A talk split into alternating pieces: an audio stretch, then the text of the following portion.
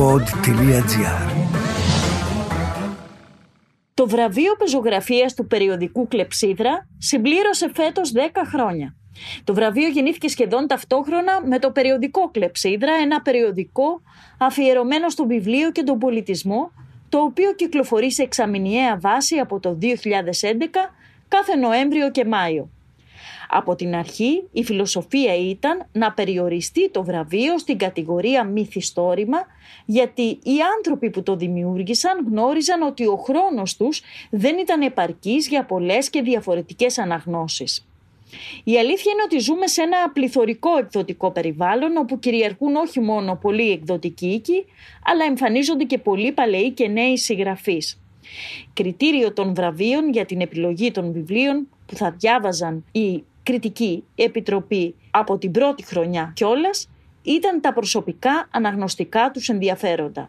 Αυτό σημαίνει ότι δεν διεκδικούν ότι τα βιβλία που επιλέγουν είναι τα καλύτερα που κυκλοφορούν, αλλά τουλάχιστον νιώθουν ότι προσπαθούν να φέρουν ή να διατηρήσουν στο επίκεντρο του αναγνωστικού ενδιαφέροντος βιβλία που αξίζει να διαβαστούν. Βέβαια, πρέπει να παρατηρήσω ότι στη χώρα μας υπάρχει προκατάληψη απέναντι στα βραβεία. Επικρατεί η αντίληψη ότι στη διαδικασία επιλογής των βιβλίων κυριαρχούν κάστες και κυκλώματα αυτοαναφορικότητας που δεν ευνοούν την υγιή προβολή της λογοτεχνίας αλλά αντίθετα την πλήττουν.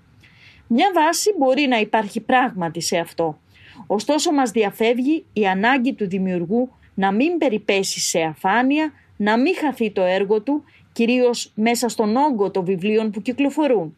Και αν πει κάποιος ότι οι μεγάλοι λογοτέχνες δεν έχουν αυτό το φόβο, νομίζω ότι κάνει λάθος. Πρώτα απ' όλα γιατί αυτή είναι η φυσική αγωνία οποιοδήποτε ανθρώπου και όχι μόνο του λογοτέχνη. Θα πρέπει κανείς να υπερπροσπαθήσει για να την υπερβεί και κατ' επέκταση γιατί κάθε έργο αντιμετωπίζει τον κίνδυνο της αφάνειας και της λύθης. Θυμηθείτε ότι υπάρχουν έργα τέχνης που αναγνωρίστηκαν πολλά χρόνια μετά τη δημιουργία τους, άρα γιατί να μην συμβαίνει κάτι τέτοιο και με τα βιβλία; Φυσικά κάθε δημιουργός δικαιούται να μην επιθυμεί τη βάσανο της αξιολόγησης και το ενδεχόμενο της βράβευσης. Κανείς εκτιμώ πως δεν πρέπει να τον κατηγορεί για έπαρση ή για οτιδήποτε άλλο. Κάθε άνθρωπος διακινεί τον εαυτό του όπως αυτός επιθυμεί. Στο διάστημα της δεκαετίας, την Κριτική Επιτροπή της τελέχωσαν σημαντικά πρόσωπα της επιστήμης, της διανόησης και της τέχνης και θα έπρεπε να τους αναφέρουμε.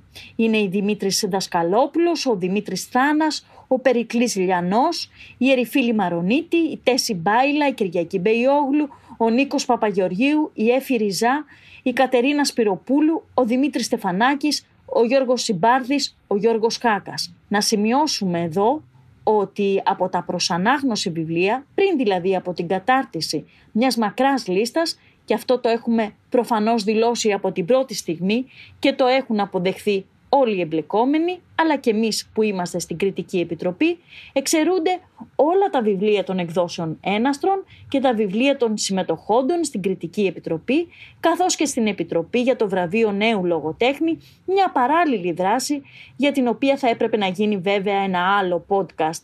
Με αυτή την επιλογή προσπαθήσαμε να αποφύγουμε τη συναισθηματική εμπλοκή που δεν θα αποτελούσε καλό σύμβουλο για την απόδοση του βραβείου. Ευχόμαστε τα βραβεία κλεψίδρα να υπάρχουν για πολλά πολλά χρόνια ακόμη.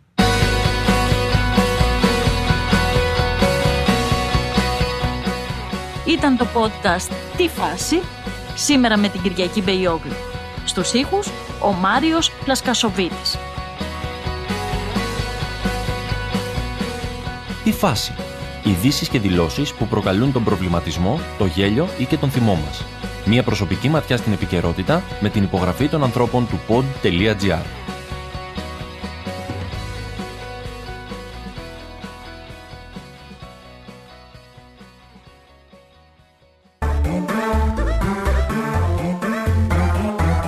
Pod.gr. Το καλό να ακούγεται.